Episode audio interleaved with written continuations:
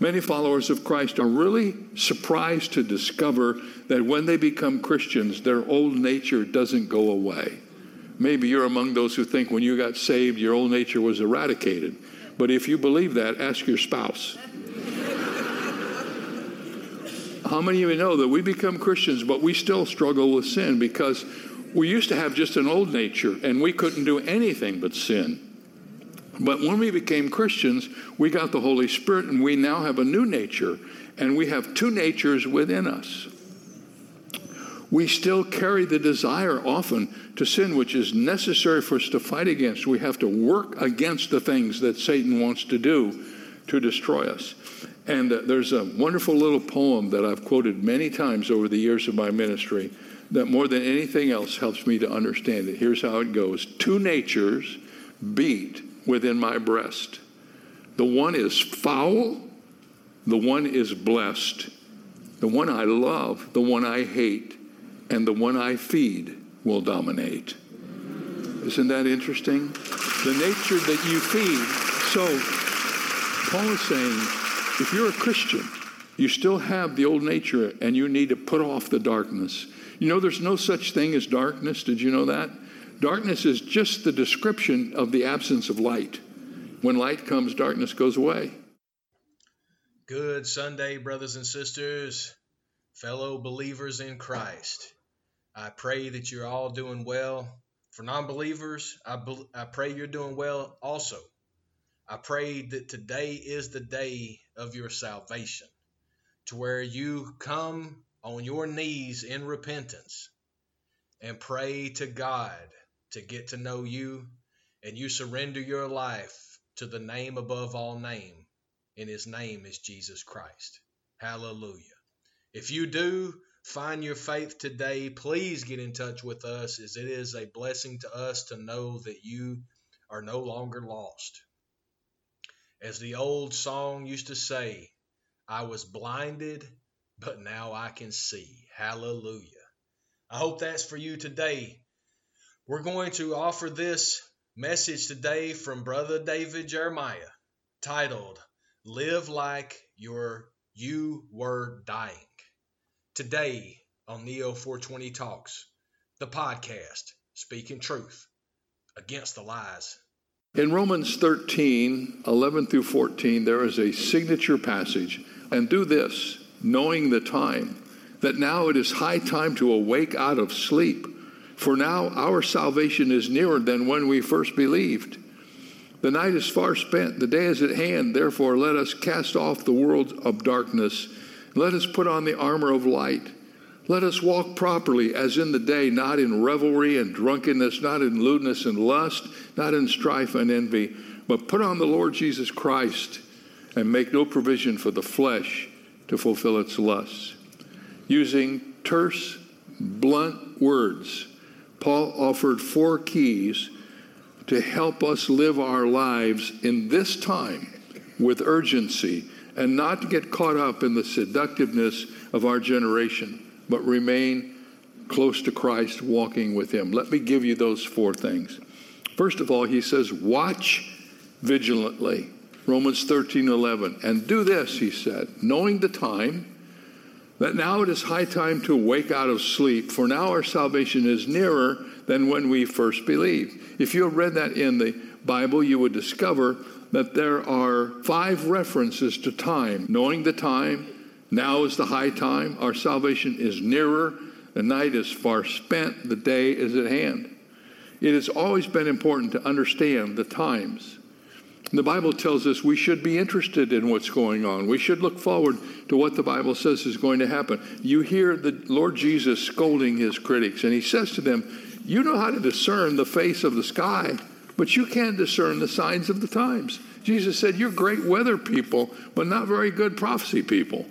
In other words, they watched for the rain or for the setting of the sun, but they didn't watch for any spiritual signals. Today's technology lets us consult seven day forecasts with reasonable accuracy. Doctors can predict that certain diseases may occur even before they manifest themselves. But all the while, we are remarkably blind to the workings of the Holy Spirit in our lives. We're hypnotized by the rhythm of life as if this moment has no bearing on eternity and everything is going to continue to be the same as it always has been. We need to get aware of what's going on and don't just say, yeah, prophecy's good, Jesus is coming back someday, so let's get on. Uh, what, what ball game are we going to watch tonight? You know? Some people laugh at the very thought of the Bible predicting the future. The scoffers who would come in the last day saying, Where's the coming of the Lord? Since from the beginning people have been talking about the coming of the Lord, and he hasn't come yet. No matter what others may ever think, no matter what theologians may write, no matter how much the skeptics doubt, ladies and gentlemen, the return of Christ to this earth is certain. It is going to happen. I can't tell you when. I'm not even going to attempt to do that. Not only is the Lord's coming certain, but according to Paul, it is imminent. And do this, he wrote, knowing the time that now it is high time to awake out of sleep, for now our salvation is nearer than when we first believed. Listen to those words. When I use the word imminent, I am not using a calendar word. I am not setting a date for the Lord's return. Imminence does not mean immediate. It simply means that something could happen at any moment and that nothing has to occur before that moment takes place. If we understand the proper meaning of that word, we will realize that the coming of Christ could have been just as eminent in the first century as it is today. As we learn from the pronouns that the men used, they thought Jesus was coming in their lifetime. Now, the way Paul expressed this truth about our Lord's return in this passage causes some confusion. Did you hear the verse? For now our salvation is nearer than when we first believed. If you want a good answer for those who ask you when the Lord's coming back, there it is. Somebody said, Do you know when Jesus is coming back? Yeah, I do. It's sooner than when I first believed. He's coming back sooner than when I became a Christian. You will always be right if you say that. You don't have to worry about anybody contradicting you. That's a perfect answer. But what did Paul mean when he said, Our salvation is nearer than when we believed? I mean, after all, isn't our salvation in the past? When Paul uses the word salvation here, he was seeing that concept in its completeness, in its fullness. For instance, the moment we say yes to Christ, we are sealed by the Holy Spirit and our sins are washed away and we are saved.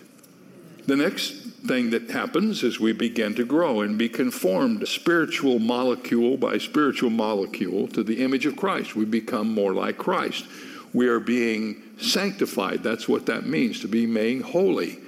And then ultimately, when we stand before the Lord someday, we'll be made perfect and set free of every sin. Here's a good way to remember this there's three tenses to salvation. Listen carefully.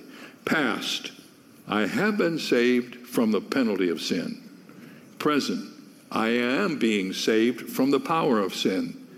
Future, I will be saved from the very presence of sin. Salvation, past, present, and future. I have been saved from the penalty of sin. I am being saved from the power of sin. Sanctification teaches us how to be victorious in our life. But ultimately, one day when I stand before the Lord, there will be no sin in heaven. There will be no presence of sin. I will be saved from the presence of sin. And my salvation at that moment will be complete when Jesus takes me to himself. Now, Paul is saying that that part of our salvation, when we are freed from the very presence of sin, when we stand in the presence of the Lord, that part of our salvation is nearer than when we believe. He was saying, He's coming back, and His coming is nearer than when you became a Christian. I mean, that might not mean anything to you, but it tells us this is a moving target. We don't know when it is. I think I'm going to be around when it happens. I hope you are. I tell everybody I'm looking for the upper taker, not the undertaker, right? Aren't you? Uh, I think we all agree about that. We, we, yeah, we vote for the rapture, right? The whole purpose of the rapture is to inject into our spirit a sense of urgency to take it seriously. This is not just about knowing more about what's going to happen in the future, it's knowing what's going to happen in the future so we can get our act together now, so we can start living with a little more concern about what's going to happen. We're to watch vigilantly. And then the Bible says we're to war valiantly. Verse 12 I know watching can feel like a relatively passive thing, like watching paint dry. But Paul had other plans and other priorities in mind for his followers. He said, Listen to this the night is far spent, the day is at hand. Therefore, let us cast off the works of darkness and let us put on the armor of light. What are you saying is, listen, this stuff is going to happen we've been talking about, but don't get caught up out there. Remember, what that's teaching us is we got to make some changes now. We've got to look at our own lives and realize if Jesus came back tomorrow, what would you have to do today to be sure you wouldn't get embarrassed when he showed up? First of all, Paul told the Romans to put off darkness. The night is far spent, the day is at hand. Cast off the works of darkness. When Paul tells us to put off darkness, he chose a decisive verb. It means to deliberately, purposefully, significantly, and permanently put aside the things of darkness. Now, I don't know if you've ever discovered this, but darkness is a term used often in Scripture to describe the life that we lived before Christ came into our lives.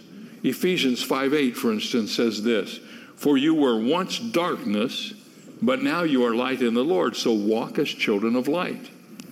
How many of you know that we become Christians, but we still struggle with sin because we used to have just an old nature and we couldn't do anything but sin. But when we became Christians, we got the Holy Spirit and we now have a new nature and we have two natures within us. We still carry the desire often to sin, which is necessary for us to fight against. We have to work against the things that Satan wants to do to destroy us. And uh, there's a wonderful little poem that I've quoted many times over the years of my ministry that more than anything else helps me to understand it. Here's how it goes Two natures beat within my breast. The one is foul, the one is blessed. The one I love, the one I hate, and the one I feed will dominate. Isn't that interesting? The nature that you feed. So, Paul is saying if you're a Christian, you still have the old nature and you need to put off the darkness. You know, there's no such thing as darkness. Did you know that? Darkness is just the description of the absence of light. When light comes, darkness goes away. And then that helps us to understand his next comment. He says, Put off the darkness and put on the light. Paul's second command is even more positive. When we are told to put on the light, he is using the New Testament picture for walking in fellowship with Jesus. John said, If we walk in the light as he is in the light, we have fellowship with one another, and the blood of Jesus Christ cleanses us from all sin. Because Jesus is coming back, get off your hands, quit being so cautious, and take some chances for the Lord. Ask some people if they know Jesus. We're to watch vigilantly, he's coming back. We're to war valiantly against the evil in our system and live in the light, not in the darkness. Here's the third thing we're to walk virtuously.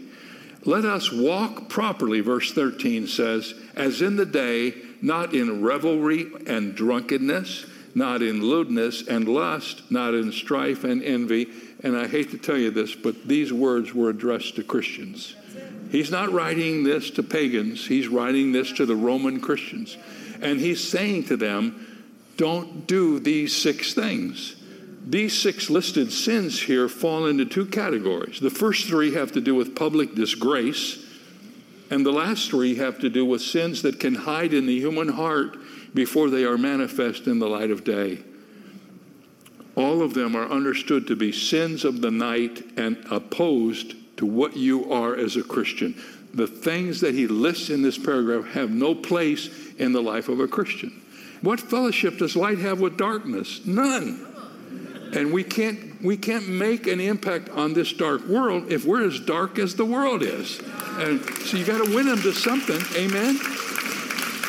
So 1 Thessalonians 5 5, Paul wrote to the Thessalonians, he said, You are all sons of light and sons of the day. We are not of the night. We are not of the darkness. We are not. We're of the light. So reject public sins. Reject revelry and drunkenness and lewdness. There used to be a day when if you were a Christian, it meant something. I know there's a whole issue about lists of things the dirty dozen, the terrible 10, nasty nine, all the things you're not supposed to do, you know. I grew up in a kind of environment where that was true. But we've swung the pendulum clear to the other end. We're not against anything anymore. You can be in many churches and just live like you never changed a thing when you became a Christian. Ladies and gentlemen, the Bible calls us to holiness. It calls us to a certain way to walk, a certain way to live. We're not only to reject public sins, but we're to renounce the private ones as well. And then Paul says to these Christians, watch vigilantly, war valiantly, walk virtuously, and wait victoriously. Put on the Lord Jesus Christ and make no provision for the flesh to fulfill its lusts. You can't have confidence if you're always making concessions to the enemy. Oh, well, they won't understand. Well, that's all right. They don't have to understand. You know what we've learned uh, as Christians over the years? My children went to secular schools. David played football at a secular junior college, and my son Daniel played in secular schools. And they were always the brunt of criticism. But you know what? When the people who criticized them got in any kind of trouble, those were the first people they wanted to talk to. Isn't that interesting? When they see that you've got the guts to live a different kind of life and you don't party like everybody else and you just stand up and be who you are and don't be ashamed. Walk with God, walk with honesty, walk in integrity. So listen, listen to how Paul concludes this lesson. He says, Put on Christ. He tells us that we're to put on the Lord Jesus Christ. How do you do that? What does it mean to put on Christ? Every day when you get up, you put him on. You say, Today, Lord, you and I are going into this dark world and we're going to make a difference with the people we are around. We're going to show people the influence of Jesus Christ. Amen. And then I love this one because this is so practical. We are to make no provision for the flesh that means we're not to allow ourselves any possibility to gratify our desires. Believers who have been saved out of addictive lifestyles should weigh carefully Paul's words here. The strategy for victory is to avoid the situations that enabled your addiction. Don't put yourself in places where you'll be tempted. Be ruthless in putting those old habits to death. Do it pointedly, do it piteously, and do it permanently. Do not plan for sin. Don't give it any welcome. Don't offer it any opportunity. Kick the sin off your doorstep and it won't get in your house. Amen. There's an old saying that goes like this call upon God and roll away from the rocks. The idea is to put yourself in the best situation to succeed and move as far away as possible from the place of failure. Now, I want to tell you a story. I remember one time as a little boy, we used to go to a cottage when I was living in Toledo, Ohio, in a place called Petoskey, Michigan. There was a woman up there who had a beautiful home. We'd go up there. And one day, uh, I was up there with my parents. The rest of the family w- went someplace, I think to the grocery store, and my mother said to me, Whatever you do, David, you stay away from the lake. I don't want you messing around down by the lake. I don't want you down there when nobody's here, so don't go near the water. So, guess what I did? I went down and I was kind of looking. I think I was trying to catch some fish off the dock, and I fell in.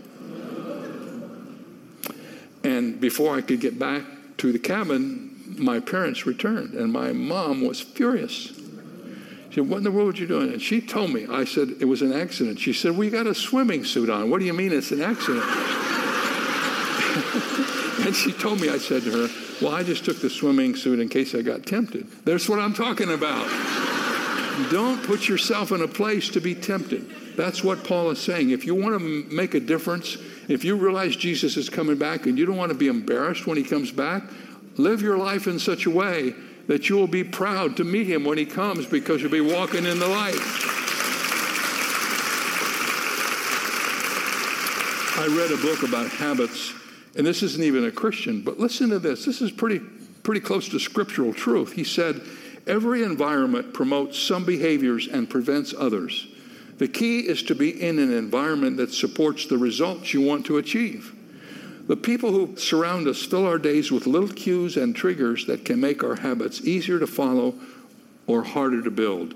Are you fighting your environment to make change happen, or does your environment make your new behavior effortless? If you're struggling with something that's getting you, even as a Christian, and you're finding you're not living victoriously and you're letting the devil get an advantage, maybe you should change your environment. Maybe you should get with different people. If you're with people who do the things you used to do and you're trying not to do them, you are playing a game you can't win. The influence of so many peers on you will destroy you. Don't set yourself up by failure by staying in an environment that encourages you to do wrong.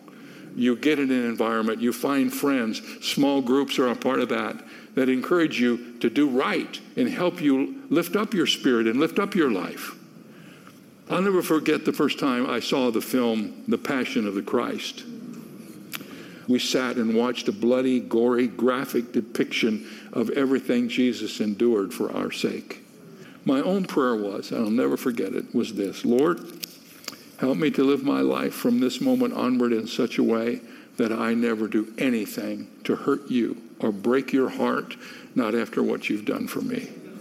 That should be something of our prayer. That's the power of the cross when we become Christians, Christ comes to live in us, and we learn to be uncomfortable with everything that grieves Him. Just knowing, really knowing that Christ lives in you is the greatest motivation toward godliness that you ever have. So, in many ways, that knowing is the key to victory, and spiritual challenge pale beneath that core.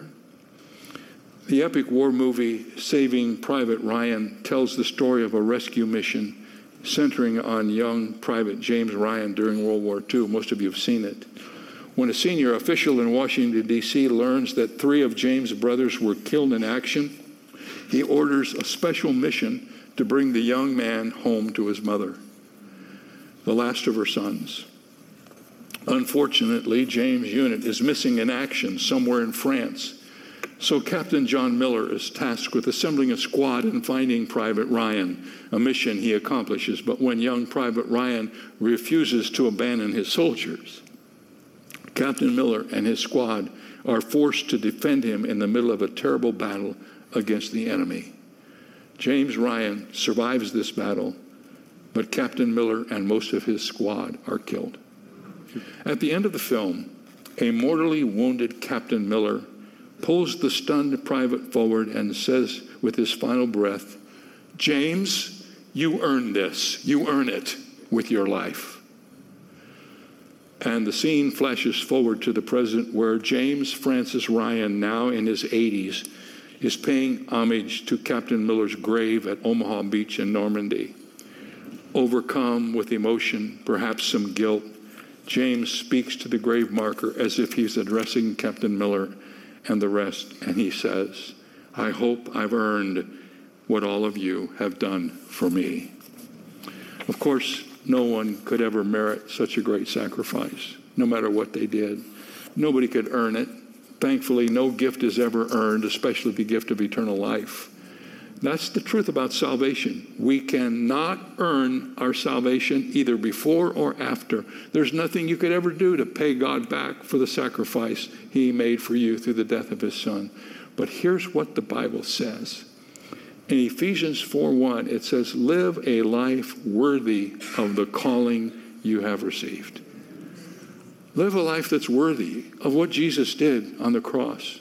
Think often about his death and his sacrifice for you and pray the prayer that I prayed Lord, I don't want to ever do anything to hurt your heart after what you've done for me. I'm sure I will do it because I'm a sinful creature. But that's the message I want to leave with you because of what Jesus has done for us and because he's coming back one day to get us in the rapture, let's avoid anything that will sully the splendor of that whole event.